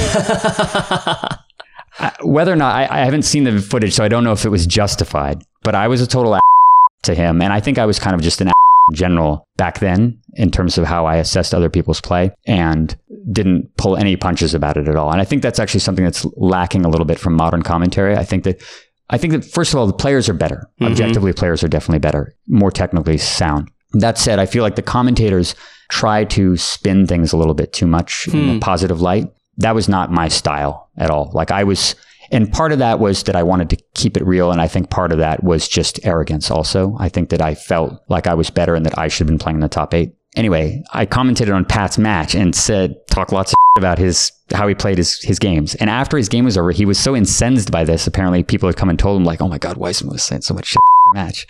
He came into the broadcast booth and, and demanded to know like, what the hell, man? What's going on? But he and I were rivals and adversaries after that. We we would play type 1 on the side at pro events where we would both be attending and we would play hours of type 1 just game after game with a huge audience of people watching Uh huh. just slinging cards the whole time and I don't know whether he adopted it from watching me play because I did that originally because of the card Chaos Orb, Uh huh. Yes. laying my cards out in a grid, but it had way way more utility beyond that hmm because honestly, a broad swath of cards that I am like in tune with, like a, like a like a Svengali puppet master, where I can feel every card on the board. Yeah. I could describe to you again in like a synesthesia way the texture of every card that I had in play Uh huh. with my eyes closed. I could totally relate to my board position, and I would have my things out totally haphazard. I'd have lands and creatures and everything just scattered all over the board. And it made my board much more difficult to read, and people would just miss stuff. Interesting. I mean, that stuff would really happen. People would just completely ignore the fact that I had a creature just sitting over here surrounded by three lands and a scepter. Huh. You know, that kind of stuff because it's hard to it's hard to really take in a much larger board space. So I Right. learned to play that way. I was so I was just super super competitive getting back to your original question, like just playing the game 100% of my time. Like it was just all I could think about, all I could dream about, all I could write about, all I could talk about endlessly. And then the Pro Tour came along in 1996, hmm and suddenly there was this amazing magical outlet for something to really direct all my skills at. Because prior to that, uh, as someone who was trying to eke out a very modest living from a combination of playing in tournaments for their modest prizes, doing a lot of trading and selling of cards to support the lifestyle, and also uh, we played for Ante a lot back then Wow. and not Ante in the traditional sense. Not ante is the way that Richard Garfield envisioned it, which was take a random card out of your deck hmm and wager that, which is frankly insane. A random. yeah, and I, and I can't My believe planes versus your Black Lotus. exactly. And I think that any reasonable person clearly, I mean, when they when they play tested the game, right, they were playing with slips of paper. hmm You know, like I, I mean, I've play tested numerous games with Richard. I've seen his play testing process, I mean, nowadays he just uses magic cards as proxies. it's magic cards with like stuff written on them. I hope so. um, yeah, of course. I mean, it makes sense. he's got infinite, and he has he has uh, lots of other tools and stuff. But that's how they play tested Magic. I'm sure you've probably seen the mock-ups of original mm-hmm. Magic cards, and obviously the idea of anteing a card that says Black Lotus on it in the context of a casual game of testing you don't care, right? Right. But when it's a real physical card that you know has value, you're not going to do it. And so every and and not only that, but if you happen to have one Royal Assassin or Shivan Dragon as the all star of your deck, and you ante it and lose it, not only I mean you could lose it permanently, but also you don't even have access to it for that game, which could totally destroy your ability to win. That's right. So everyone naturally concluded Ante's insane. However, we wanted to play for stakes. And if you were someone who was making a living from the game, it was actually a way to support your lifestyle. You could earn a living, albeit a very modest one, but you could earn a living by wagering cards whenever you sat down to play a game. So that was a very common thing. You would sit down, play a, a best of three game or match against somebody, and you would both wager a card either on every single game or on the outcome of the match. And the winner would collect the card. And the antes would be substantial. I have I have four beta tundras in my collection to this day that I won in an ante match that lasted about an hour. Wow. Where I won four beta tundras off one person. Wow. And I have them to this day. Yeah, that was the most expensive ante match in the history of the world. it's like, you know, a $12,000 ante match or something in an hour. At the time, they were only worth 10 bucks, but Wow. Well, then that's really interesting, Brian you're playing a lot of EDH, and of course, I will put uh, links in the show notes at kitchentablemagic.org for your YouTube channel. Um, I'm curious, do you play standard? Are you going to be playing any competitive standard these days? It's really, really unlikely. I've I've entertained the thought off and on over the years about making a attempting a return at some point. Obviously, I'm much older. Now. I'm 41 now, and when I was playing professionally, I was 21, so it was 20 years ago when I started to play professionally. Many things in life get in the way, and at the same time, there are numerous players from my era. Pat Chapin comes to mind, although he's a little bit younger than me, um, Finkel and some other people who have, and William Jensen, some other guys that were of my era mm-hmm. who are still, nearly all of them are on, are in the Hall of Fame. So they have a much bigger incentive to attend tournaments. And I think one of the biggest regrets for me personally is the fact that I never ever got Hall of Fame eligibility. Mm. I played from 96 really through 99. I played in one tournament in 2001, but it was just a team tournament. Mm-hmm. But my real active period was those three years. And I actually had quite good results relative to average finish. I had two top eights, I had mm-hmm. a top 16, and a couple of top 32s, which, given the sh- relatively short span that I played, was pretty good. And if you had extrapolated that out, if I had managed to continue that sort of success up to the present, then I'd have like 12 Pro Tour top eights or something at this mm-hmm. point, provided that it had continued. Right. That said, the way that Pro Tour points were accumulated back then, the fact that there were virtually no Grand Prix, they weren't introduced till later. Mm-hmm. So your opportunities to earn Pro Tour points only came from the pro events themselves. And it was possible if you had one slow year, you know, if you scrubbed out of a couple of tournaments and didn't even cash, not only would you fall off the gravy train, you didn't get any pro points mm. and you had no way to support the lifestyle either. There was no players club. There was no free incentives. There was no air travel. None of that stuff existed. Wow. So it was really, really hard to support the lifestyle. It was really hard to be a pro magic player and to take it seriously and devote all of your time and energy to it, especially when you had a concerned grandfather calling you up every month wondering what you were doing with your life, something that happened to me a lot. So with that in mind, entertaining the idea of a comeback, there are a few things involved there. First of all, the fire. Mm-hmm. The sort of driving need to prove myself as a person, as a player, to sort of vindicate all the time and energy I had devoted to this activity, not only to myself, but to my family and friends, because I had done this to the exclusion of so many other, other things in my life. It became increasingly hard to justify all that time and expense. And I think that I talked earlier about how I was a, dick, you know, an and arrogant and so on about my magic playing. That aspect, that that component of my personality is mollified over the years. Like I'm much more mellow and I can feel when I play against people now, like I just I want to win, but I don't want to like tear their throat out. Like mm-hmm. it's I feel empathy for my opponents, that kind of thing. I, I remember we were talking earlier about Blood Moon, and I remember this this match that I played against. The first time I played against Blood Moon in a tournament, um, it was at a huge, huge Type One tournament in the Bay Area, and I was playing the deck. In fact, one of the very first original published iterations of it that was very tuned with sixty cards no junk, two Serra Angels,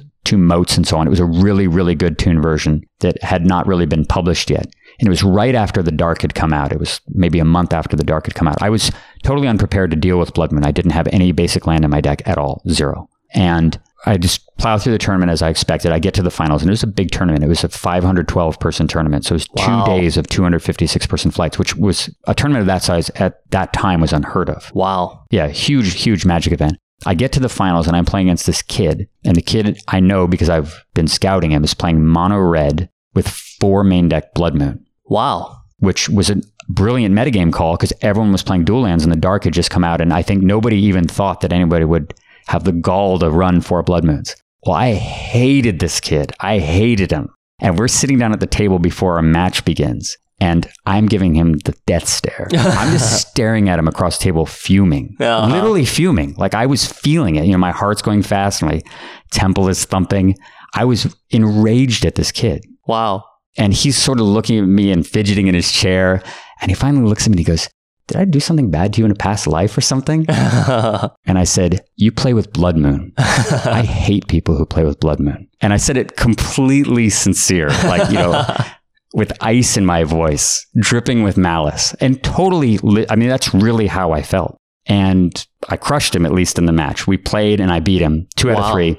He, uh, he beat me with Blood Moon in the second game. First game, I mind twisted him early and never looked back. And in the third game, I lotused out Moat on turn one. And that was the entire game. He just, he had no way to deal with it. wow. So I beat the I beat the Blood Moon kid, but that was the way that I felt about the game back then. That was my competitive spirit. And looking back on that, I mean, I can't believe that I acted that way. I mean, it's it's shameful, honestly. But I just I had no empathy for my opponents at all. And I think that a component, a facet of really playing a game like Magic at the very highest level, you cannot feel empathy towards your opponents. You have to want to win. That has to be the foremost drive. And if you lose that, if that's lacking, it's going to affect your play in one way or another, either the preparation or the execution or how you socialize and how you share information, whatever.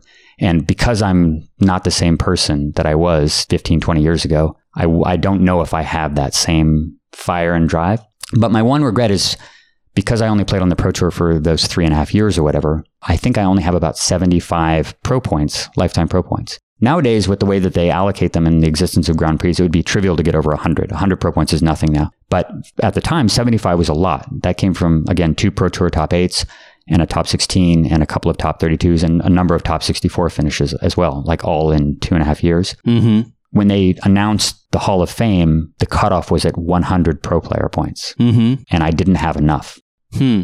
And that bugged the out of me for a long time. I, mean, I felt it felt really unjust, honestly, because when it was announced, I was still relevant as a Mhm. player. I mean, this was ages ago now, but I was still relevant as a player, and it felt like a big slight to me. Like I had played in the first two Duelist Invitationals, which were these. Uh, they don't do it anymore. It's kind of like what Worlds is now. Right. But originally, they had this exclusive thing. I think it was 16 players were invited. That's right. Yeah, under various criteria. I mean, it was obviously a lot of cronyism going on in that, but if you got invited to that, you were the best in the world, undoubtedly. And I, I was invited to and played in the first couple of those tournaments. When the Hall of Fame was announced, I was just thinking, like, come on, give me a break, right? I mean, I had such a big influence over the game. I was one of the early commentators for it. I did commentary on ESPN. You know, I had these great finishes. Like, I should be eligible. This is ridiculous. Why do I need 100 points?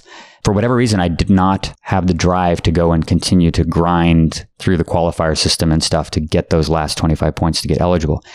And obviously, the ship is long, long, long since sailed. I mean, if mm-hmm. Pikula didn't get into the Hall of Fame, I have zero chance Oh ever. no. I mean, that's the biggest oversight by far as far as the Hall of Fame is concerned. It is ridiculous. They should just do an honorary induction. You know how you, they give people like honorary Oscars and stuff on it? Mm-hmm. Pikula should be in the Hall of Fame. That's absurd Mm-hmm. but because he has everything that you would need in addition to the pro player points. I mean, I guess he missed the cutoff at some point. Now that it's been moved upward, he doesn't have the points to be eligible.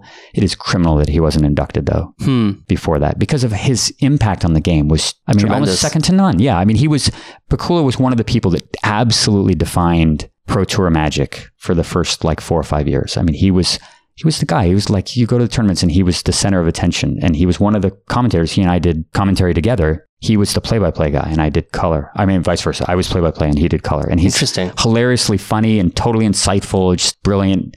It's ridiculous. Anyway, so the fact that Pikula is not in the Hall of Fame gives me a little bit of mental solace about the fact that I, because he would have to be inducted before me. Hmm.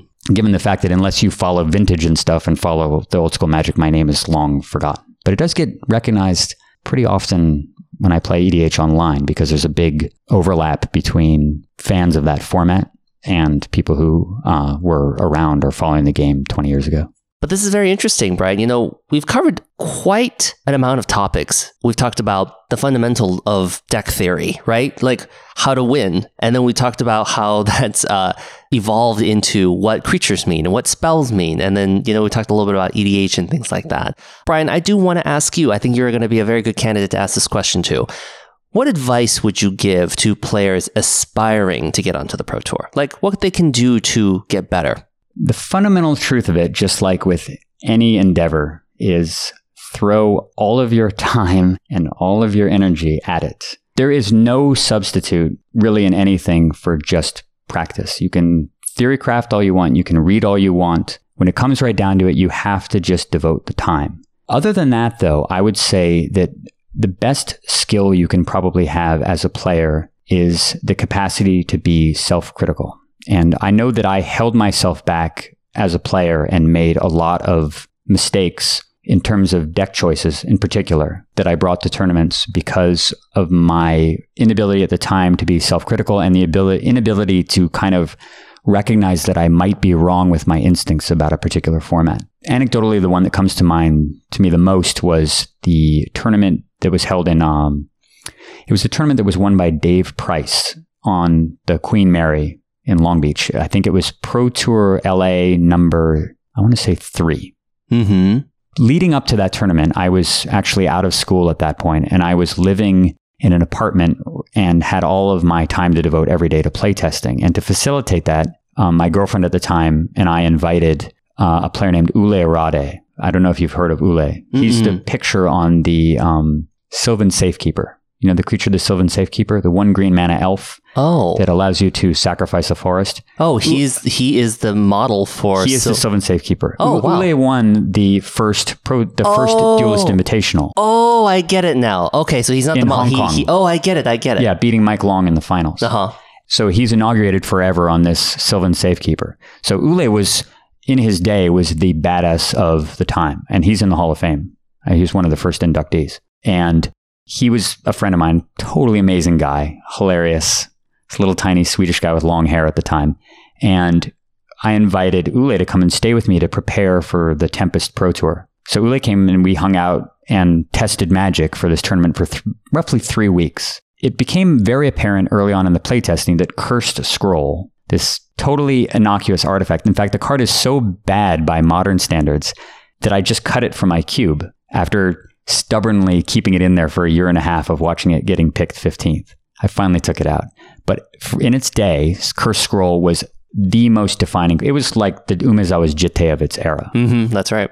And Olle and I playtested hundreds of hours of Tempest constructed. And most of the time, our, our go to test deck was a mono red deck that featured four copies of Curse Scroll and all the other usual suspects, including Fire Slinger and Canyon Wildcat and Mog Fanatic and Lightning Blast and various other red cards that we took in and out of the deck. But the, the cornerstone of the deck and every aggressive deck in that format was Curse Scroll. I was convinced that I was not going to play a god mono red deck in this tournament because I didn't play mono red. I was a control deck player. And so for weeks, I built deck after deck after deck trying to find a solution to a deck that used Curse Scroll. My own lack of self reflection, my inability to pay more attention to the results of what was happening in game after game after game of testing against Olle. And it got to the point where he would not cast the Curse Scrolls in his hand because I would get so pissed about him casting them. Like I'd be scrambling, trying my best to keep my grasp on the game, to keep the situation from, from getting out of control, using all sorts of stuff like staunch defenders and bottle gnomes and Tradewind Rider and all these things that were designed to kind of deal with the threat that the mono red deck presented. And none of them were consistent answers to it. And even if I managed to scrabble my way to keeping the board state under control, there'd be two cursed scrolls sitting in play, dealing four damage a turn to me, and I would just die to them no matter what I did. And it was so infuriating and frustrating trying to deal with this. And I kept trying to build deck after deck to get around this problem. What obviously I should have done was, which is what Dave's team, including Chris Pikula, ultimately realized that the best deck was definitely the red deck. So rather than trying to find a solution to the deck that everyone was going to obviously use, why not design a red deck that beats all the other red decks? Hmm. And so they made a couple of breakthroughs, including using Giant Strength, this janky enchantment that was originally from Legends that gives plus two plus two to a creature for two red, and Rathi Dragon. This I think it's a five five for four mana where you have to sacrifice two lands when it comes into play. Very bad cards in their own right, but in that environment, in a mono red environment, they gave the mono red decks this extra edge against other red decks. That's what they developed because they were able to be self critical about it and realize that there was no deck that was better than mono red. I couldn't make that mental jump. I was too attached to the idea that I could figure this format out. I could get a control deck to work, despite the fact that the tools just weren't there, hmm. especially because the mana base was so dreadful. The dual lands at the time were depletion lands. Yeah. So you could tap them for colorless mana, but if you tap them for blue or black or white, they would stay tapped for a turn. I mean, that's suicidal. You tap out to like cast a double blue spell against a mono red deck and you can't cast anything the next turn. You yeah. can't counterspell or capsize or do anything important because your stupid lands are tapped. And meanwhile, their mono red mountains don't care at all. Mm-hmm. I wound up doing very poor. I think I just squeaked into the second day and I think the cutoff went beyond the top 64. I think they had just changed it so that you just needed a certain record. I barely made it a second day. It was super miserable first day. Second day was just more misery of just getting crushed by the, the same decks that I had been testing against that all the evidence clearly showed me were way better than what I was using. And then sure enough, Dave Price wins the finals with a mono red deck, proving all of our playtesting exactly right. Huh and I just couldn't get past it. And I made the same mistake in a bunch of other constructed tournaments too on the pro tour where I just I just had this idea in my head like I have to play this particular I have to play a control deck because control decks allow me to play better. They allow me to outplay my opponent. That's what all of my prehistory in Magic had taught me that the better player plays the control deck, and that's what allows you to exert your will better on your opponent and outplay them. And it was just flat out wrong. Hmm. So my advice, the thesis of this long tale, is fundamentally Play what the evidence shows is best. Pay attention to your playtesting. Don't have any personal investment in it. Playtest all the archetypes. Don't make excuses for the results. If you lose game after game against your opponent, it's not because they're getting lucky. You're losing game after game because their deck is better than yours. Understand that and play the deck that's ultimately best as borne out by the evidence. Brian, we've talked about some really interesting things, and like all of our guests, I have some rapid fire questions for you. All right, bring it on. Okay. Brian, rapid fire question number one. Of the five colors of magic white, blue, black, red, and green what is your favorite color and why? Blue for sure. okay. And because blue is the color that draws cards and counterspells things. And those are the two things that I think are most important in magic. Okay, very fair. As far as a personality is concerned, if I were to be uh, ascribed to a particular guild, I am blue black. Ah, okay. And, and why blue black? Well, going back to uh, Mark Rosewater's podcasts on this subject, um, as far as colored identity goes, I think that I definitely personally embody the most of those two colors. Blue's pursuit of knowledge, logical and reasonable, rational thinking, sort of calculated approach to things, as well as the compulsion. This is obviously a component of black also, but to sort of bend the world to your will. I think my the black part of my personas were more on display when I was a younger, more ambitious Magic player. I think it's receded a little bit more into the background, but I definitely still have those components to my personality as well. Like I feel that that malice that I described when I played against that kid with Blood Moon. I still feel that from time to time when I'm sitting down to play a game online and my opponent plays like a Sol Ring or a Mana Crypt against me on turn one and I'm like mad at him. so the black component of me rears its head a little bit, I think. And and also just the idea one of black's primary thrusts as a color is the idea of sacrificing short-term resources for long-term gain. And that's kind of how I've approached a lot of things in my life, not just in magic. Very good. Brian, question number 2. If you could change something about Magic the Gathering, what would it be? Wow, that's a hard question. Um, I would want better counterspells and better removal, I think. Just to give you a quick anecdotal example, I know this is rapid fire, but one of the criteria for attending the Duelist Invitational was submitting a card. You had to come equipped with a, a card that you designed in advance, and you got to make that card if you wound up winning.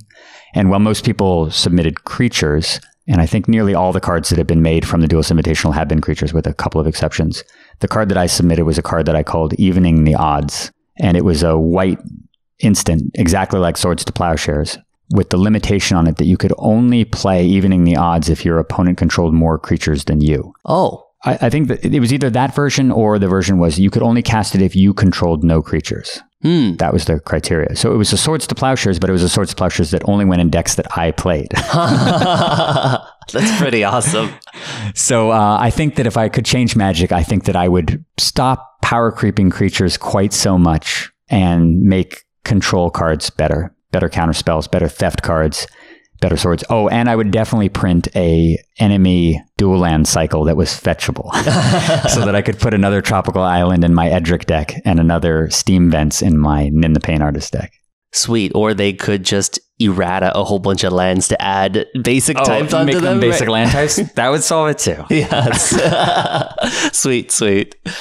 Brian, question number three. If you could give something to every Magic player, what would it be?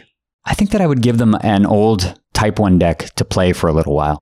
It would really give people a sense of the game's history. I think a lot of people read about the old cards and they can appreciate them for what they are as artifacts, but they or relics, I should say. Artifacts is not necessarily the right word because it's a you know it's a type of magic card, but as relics of the past. And even though they can appreciate what they are, I think it's very hard for a modern player to evaluate an old card in that environment, in the environment that it once shown. Like for example, I, I I've given old school Magic deck lists to a number of people, including um, my my friend Chris, the CEO of, of my company. After the tournament, he was because when I sent him the initial deck list, there were cards in the sideboard and stuff that I think that he didn't fully appreciate. Although, and I actually sent it to uh, another person at the company that was also playing in the tournament. And a card like Mana Short, for example, you just see that card and you don't really appreciate how good it is because everybody's played in a format where Force of Will is everywhere. And there's lots of great creature mana and stuff. So Mana Short doesn't seem to make any sense, but when you play with it in that environment, suddenly it does make sense. And there's lots of cards that are like that. Disrupting Scepter is another example. You just you look at Disrupting Scepter and you're like, how could this have ever been a card that people would want to put in a deck? It's so slow and bad. But you play with it in that format and suddenly you understand. So I think that giving people an old deck to try out for a while, obviously you wouldn't want them to keep it because then everybody would have a set of moxes and so on, which would kind of destroy the economy for those. But they would have an opportunity to play with that deck and feel what it was like to play with those cards in their native environment, which I think would be very enlightening. Very interesting. Brian, question number four.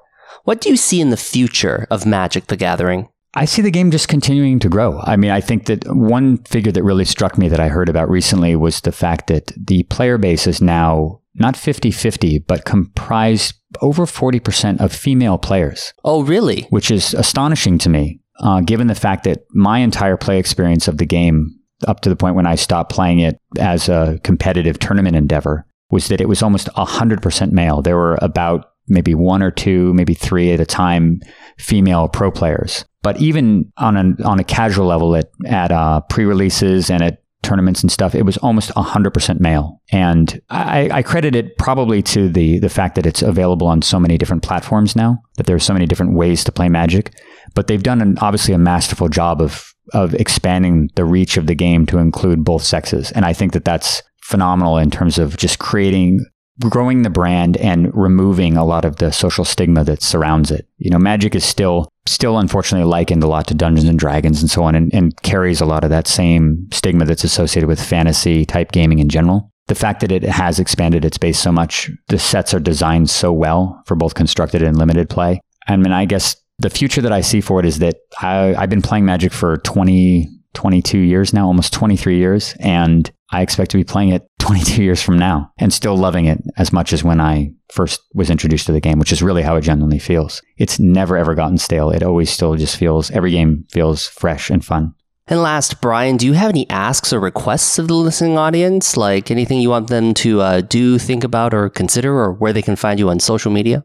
Yeah, well, I uh, I mentioned it earlier in the podcast a little bit, but I um, for the last maybe two and a half years, I've been producing a uh, personal YouTube channel that's devoted to playing high level, hardcore, cutthroat, one versus one EDH or commander format online. And I it's all through the Magic Online client, and I do commentary for the games after I've played them, provided that there are games that were noteworthy. A, a big majority of the games, uh, they're not worth recording because you know someone concedes on turn two to a strip mine or something like that.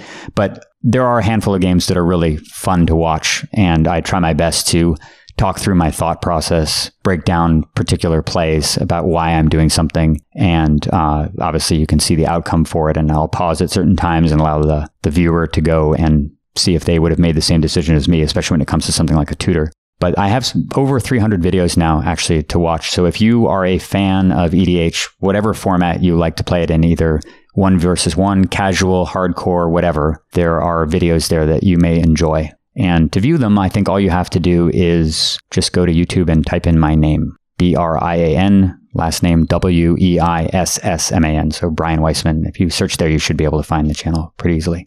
Yeah, and I've been looking at some of those uh, videos. They are incredibly entertaining. I've learned a lot. I mean, there's a lot of different interactions, and they're very well commentated. So, oh, thank I, you. yeah, they really are. And so, I really uh, encourage all the listeners to check it out because it's uh, very enlightening. It's very refreshing content. Brian, do you have any uh, parting words for our listening audience?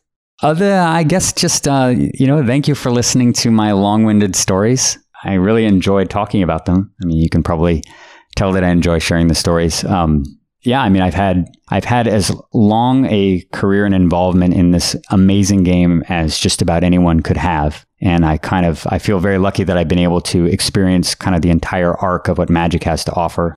If you're playing Magic, you are playing the best game on earth, unequivocally. Tell that to everyone, and never stop playing. I hope you enjoyed my interview with Brian Weissman. Brian's been playing a lot of EDH on Magic Online, and he posts his video with commentary on his YouTube channel. Brian also has a massive collection of beta power, so if you want to see a handful of black bordered Moxen, head on over to kitchentablemagic.org. I'll have photos and links in the show notes. This episode of Kitchen Table Magic was brought to you by Paragon City Games. The Kitchen Table Magic podcast has been all about the origins of the game and members of the community. And as a community, we've come a long way since the game first started. Apart from the kitchen table, the only other places in your local community to play Magic are at local game stores. And that's why places like Paragon City Games is so important for our community. At Paragon City Games, you'll find a spacious and clean showroom with lots of elbow room for Magic events. You'll find thoughtful accessories like die-hard metal dice and handcrafted wooden boxes. You'll find a huge supply of legacy, modern, and standard staples, sealed product, and tabletop games. It's places like Paragon City Games that allow local communities to gather in. And if you can't make it there in person, please be sure to watch their weekly stream at twitch.tv slash Paragon City Games. Remember to spread the love with a like on Facebook and a follow on Twitter for Paragon City Games. They also have great online reviews, and that shows their commitment to excellent customer service for their player community. Thanks everyone for listening to this week's show. I want to take this moment to thank my newest Patreon supporter, Mark. Mark, thank you so much for becoming a $6 supporter of Kitchen Table Magic. A foil rusted relic signed by Marshall Sutcliffe is in the mail. I literally ran down the street and chased down one of those USPS mail vans and handed it over myself. Listeners, if you would also like to support the show, head on over to patreon.com slash kitchen table magic and become a supporter. For just a few bucks a month, you'll get access to extra audio content, behind the scenes show notes, and special gifts from my interviews. I want to thank all of my Patreon supporters Brian, James, Marcus, Alex, Trevor, Caitlin, and Mark for your generous support. Thank you so much. You are all so awesome. Thanks to everyone tuning into this week's show. I'm always here to connect with you and answer your questions. Email me, sam at kitchentablemagic.org. Like the show on Facebook at facebook.com slash kitchen table magic podcast. Follow me on Twitter at KTM Podcast. Subscribe to the show on iTunes, Google Play, SoundCloud, Stitcher Radio, and MTGcast.com. Coming up in the next episode of Kitchen Table Magic,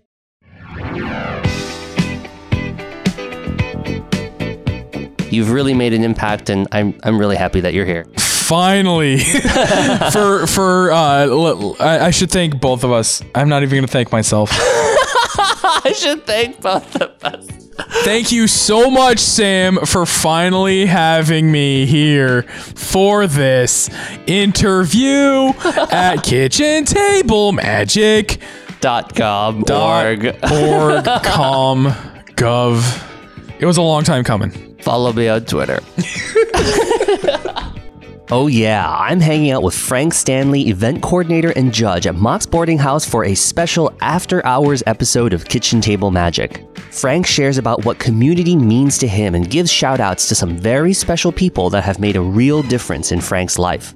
I'm still recovering from our interview, and I'll eventually get around to all the post production. Join me and Frank Stanley, who sometimes plays magic, is bigly awesome, loved by all, blah, all, on the next episode of Kitchen Table Magic.